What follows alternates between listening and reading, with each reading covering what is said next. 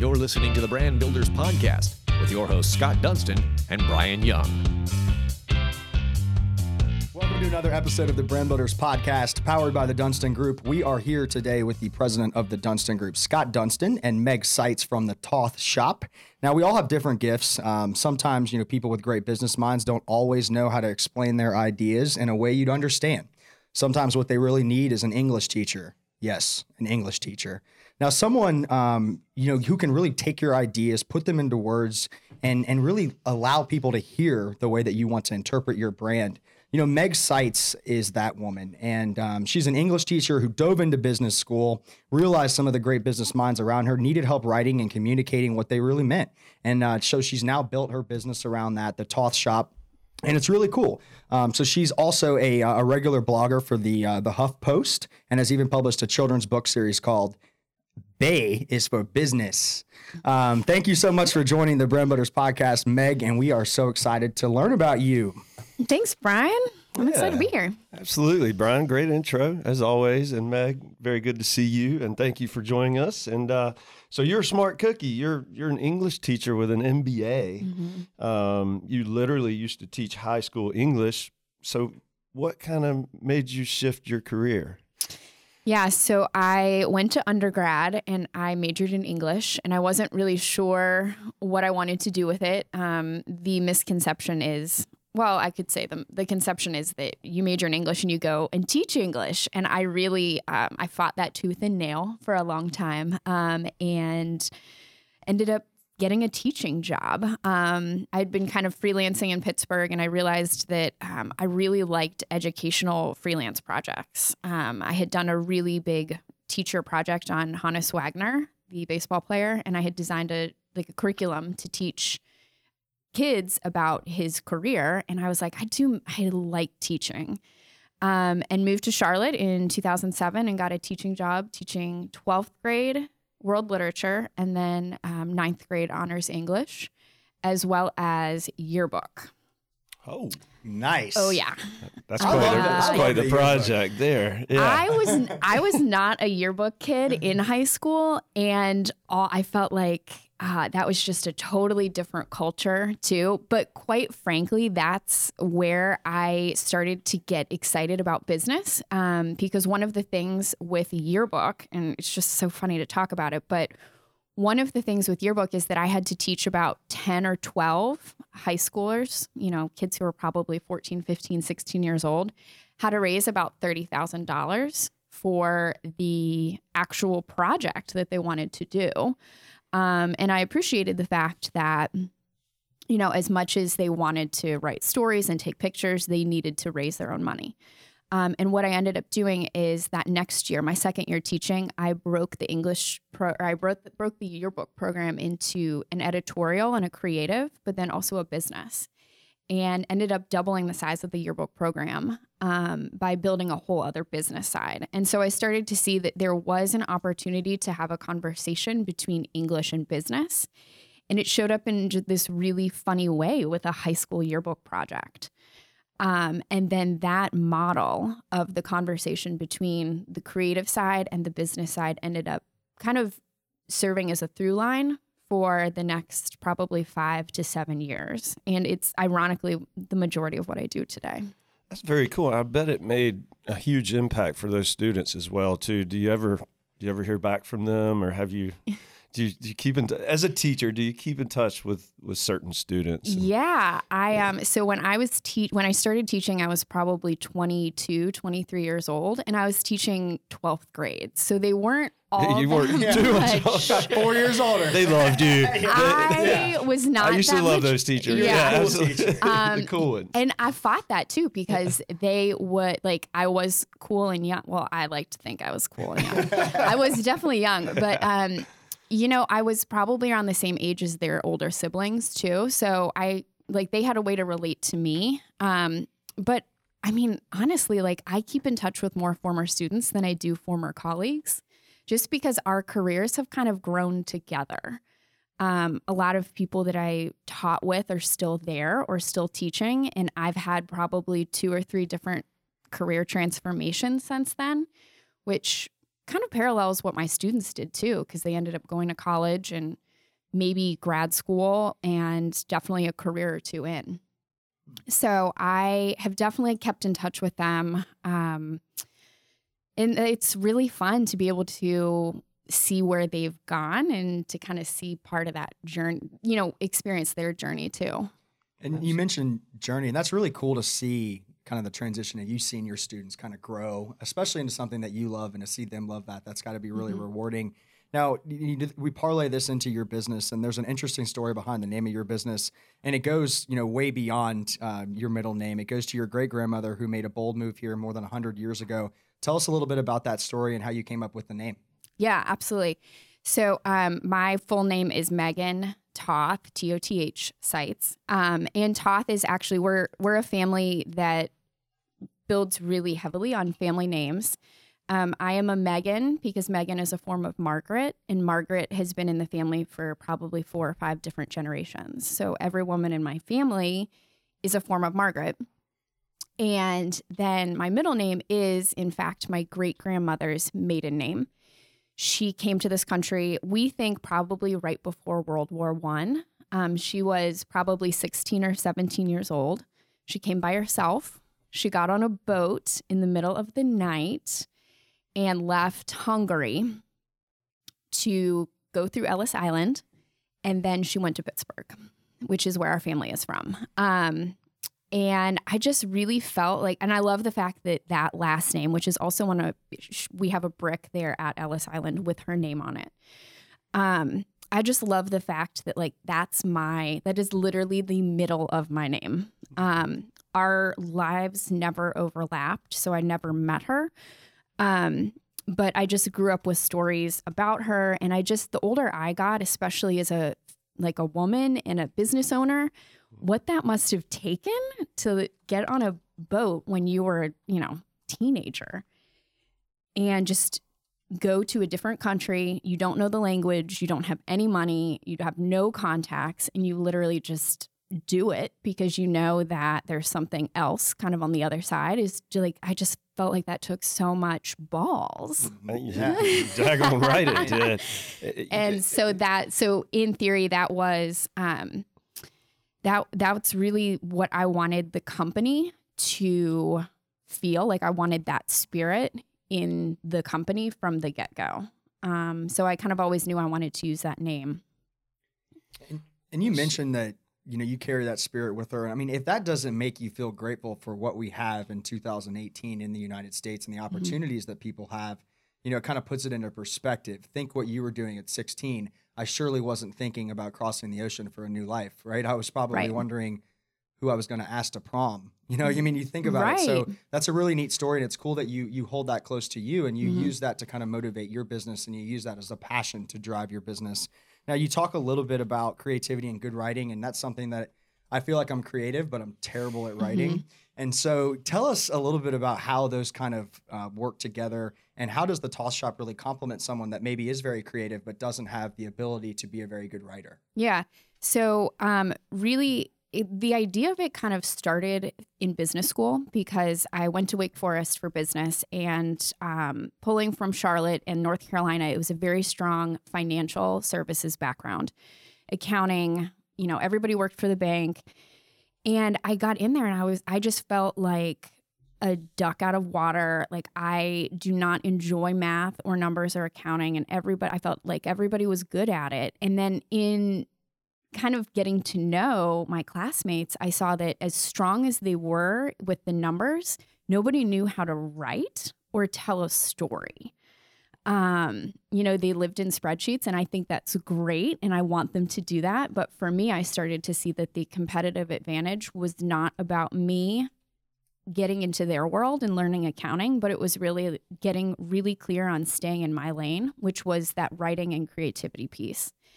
And that's really where I found that, you know, in fixing those PowerPoint decks or in, you know, investor pitch decks, company stories, mission statements, um, employee handbooks, whatever it was, that there was an opportunity to strengthen what a business wants to do and wants to accomplish, not only in the short term, but also long term, sustainably speaking. Um, and that writing was really a place where we could get really clear on their messaging. Because a lot of times people just don't do the writing or they leave it for the last minute or they have people who don't enjoy it writing it. And so you get that vibe instantly when you're reading somebody's mission statement, core values, whatever it is. And so that's a piece of what you do, but also the blog, going back to the introduction, your blog, you have a regular blog post with Mhm. HuffPost, Mhm. correct? Can you tell us a little bit about that and kind of what's going on there? Yeah, so I um very ironically and I'm very like public about this, but I went to I volunteered at the Democratic National Convention and I am not a Democrat. And I I might found want to know more about that too. yeah. Go go on. um, but I will say that I um, I was up there and I was like, this is actually a, really interesting experience. And I had been working for Lululemon at the time, um, and we were actually volunteering, or I was working um, with. Uh, Arianna Huffington had almost like an oasis, which they were they had at both conventions. Um, and it was really an opportunity for people who were stressed out at the convention to have a massage, have a, a good meal, have a bottle of water, you know, whatever it was. And so naturally, Lululemon was a partner in that conversation. Um, and I was up there and I was like, this is actually really like politics aside, like I was I was kind of I felt again like a little bit of a fish out of water, but um, I was like politics aside, I think this is a really cool initiative, and I ended up like running into Arianna Huffington, and you know I was kind of like girl crushing on her. Um, and I said, you know, this like I feel differently politically, but I appreciate what you're doing. And she's like, you should write about it. And I was like, I should write about it. And I actually ended up writing a like a column about the experience um, as somebody from the other the other side. Um, and they published it, and um, it was really, I mean, figure that was back in I guess twenty, gosh, 2011, 2012. trying to remember. Um, they published it, and then I, um, this is classic Meg Seitz, but they published it, and I wrote them, and I was like, I really enjoyed this experience. Um, what like I want to do more of it. Mm-hmm. How do I do it? It wasn't a question of like if, it was like how. And they said, well, why don't we just give you a column? So That's amazing. is awesome. that is an awesome story. If you don't ask, you will not Oh receive. God. That's, that's yeah, amazing. that was like a really, and I tell that story a lot. And you know what they like, I became part of their contributor network, um, which ended up being this really cool thing that they had started right around that time, where normal people could have columns on the Huffington Post, and I thought it was great to be able to get the word out, um, you know, just about what regular writers were experiencing. And then I actually ended up using that column to talk about my mom's journey with breast cancer um, which ended up ironic. Like I never saw it coming, but those posts ended up being the highest performing posts for me. And I still, three, four years later, I still get messages that people have found those posts because they've Google amazing. searched. And that those can now be a resource for other families, especially daughters who are going through that. Um, so it's just this really quirky place. It's it's the power of blogging. Um, and I go, you know, I have a love hate relationship with blogging because I think too many people just blog, treat it like a diary and you just blog and you put it up there and, you know, people will read it. But I really think blogging is a great opportunity to get really good at it if you're paying attention to the feedback that you get um, and you pay attention to, you know, what people are reading or what they're reacting to. Um, so in that, that sense, it, it is about paying attention to your audience and really what they want to read and what writing has resonated and really leaning into that. And you, so you brought up social media, Mhm. and this is a, a question that I have for you. Um, when you're when you're working on these blogs and you're writing these things, and it was pretty neat. Like three years later, that you get the blog, and like, or people are looking at it and they can find it. Right, everything that you write can be there forever. Mhm. Right. Right. Um, how has social media changed the ability for people to either write or not write good? Same with text messaging. Mhm. I feel like it's almost enabled people to forget how to even write a sentence or use a period. I mean, it's almost like run on sentences and people are just capitalizations and it's just insane. Do you feel that social media, although it's a great platform for writing, has also kind of weakened the ability to write well? Yes. So I will say, and I have experienced this most with students. And this, I mean, I remember having this problem years ago, probably 10 years ago when I was teaching. I would get papers. Um, and this one particular student who I'm still really good friends with, I went to his wedding.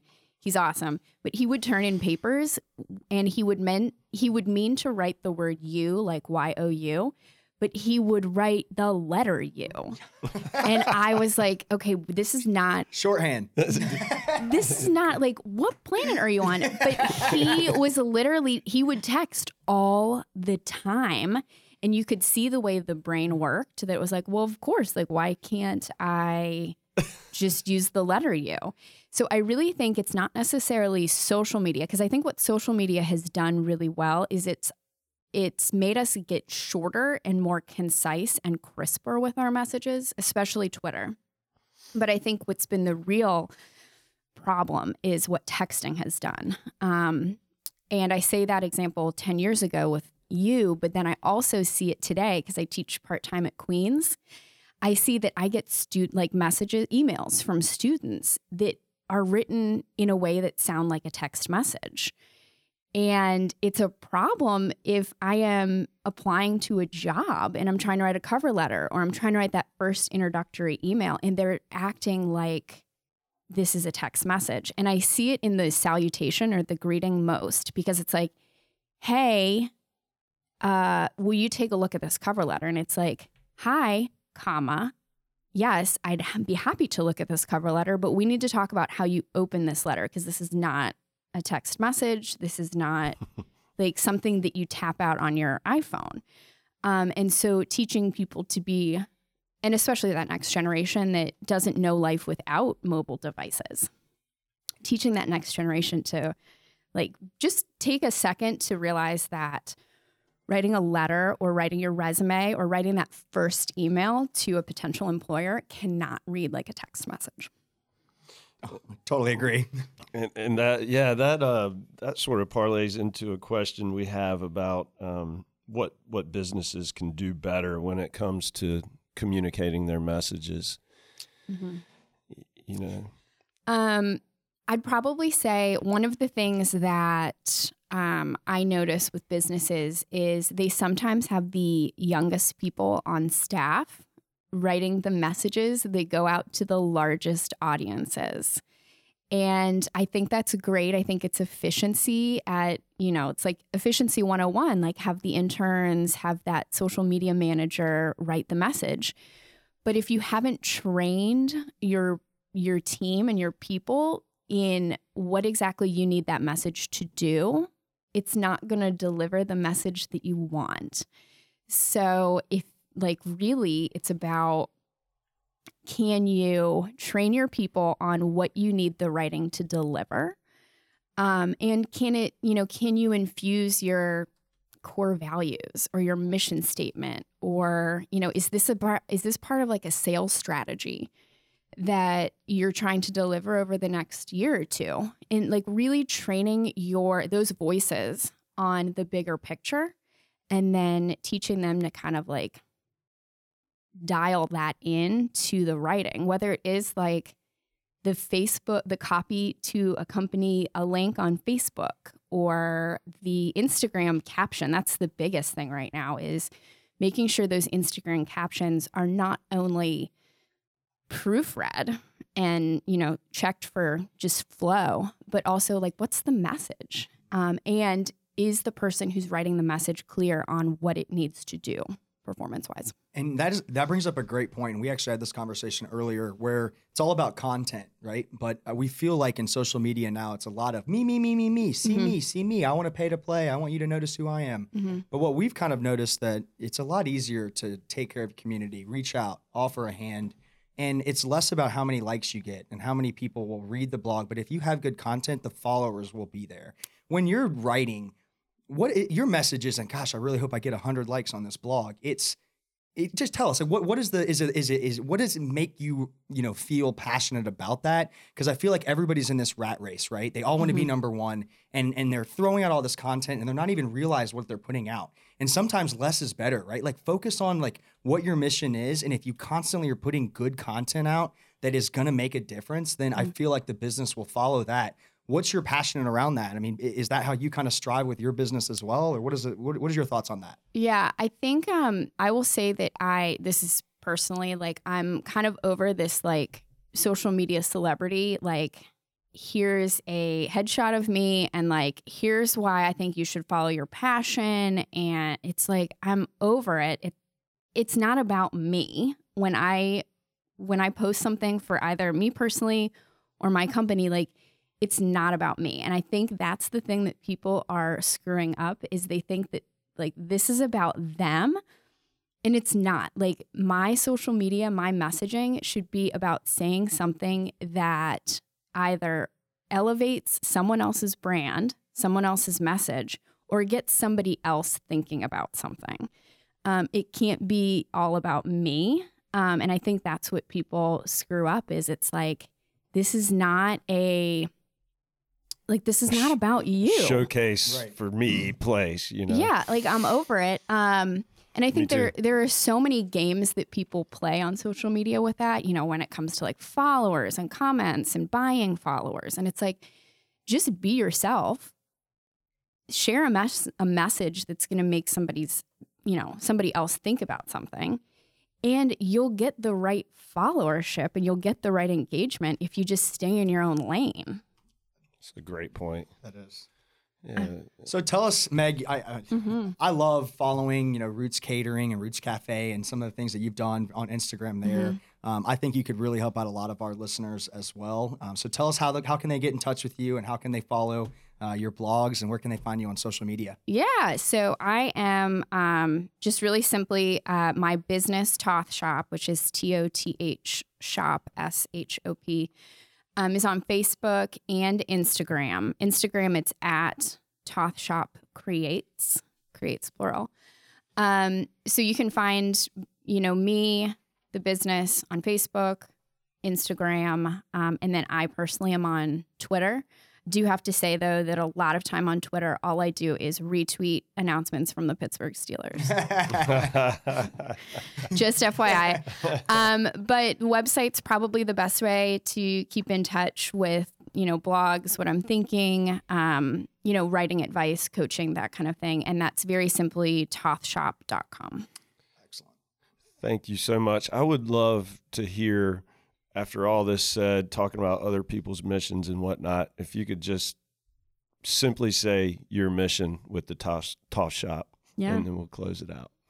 Um, so I've done a lot of work around this, and really what it comes down to is um, bringing artistry to business and business to artistry, because I think they can enhance each other if you give them the right space. Fantastic. Beautiful. Thank you, Meg. Great story. We Awesome. appreciate Thanks, you sharing Thank that with you. us. Thank you. You've been listening to the Brand Builders Podcast, brought to you by the Dunston Group with your host, Scott Dunston and Brian Young.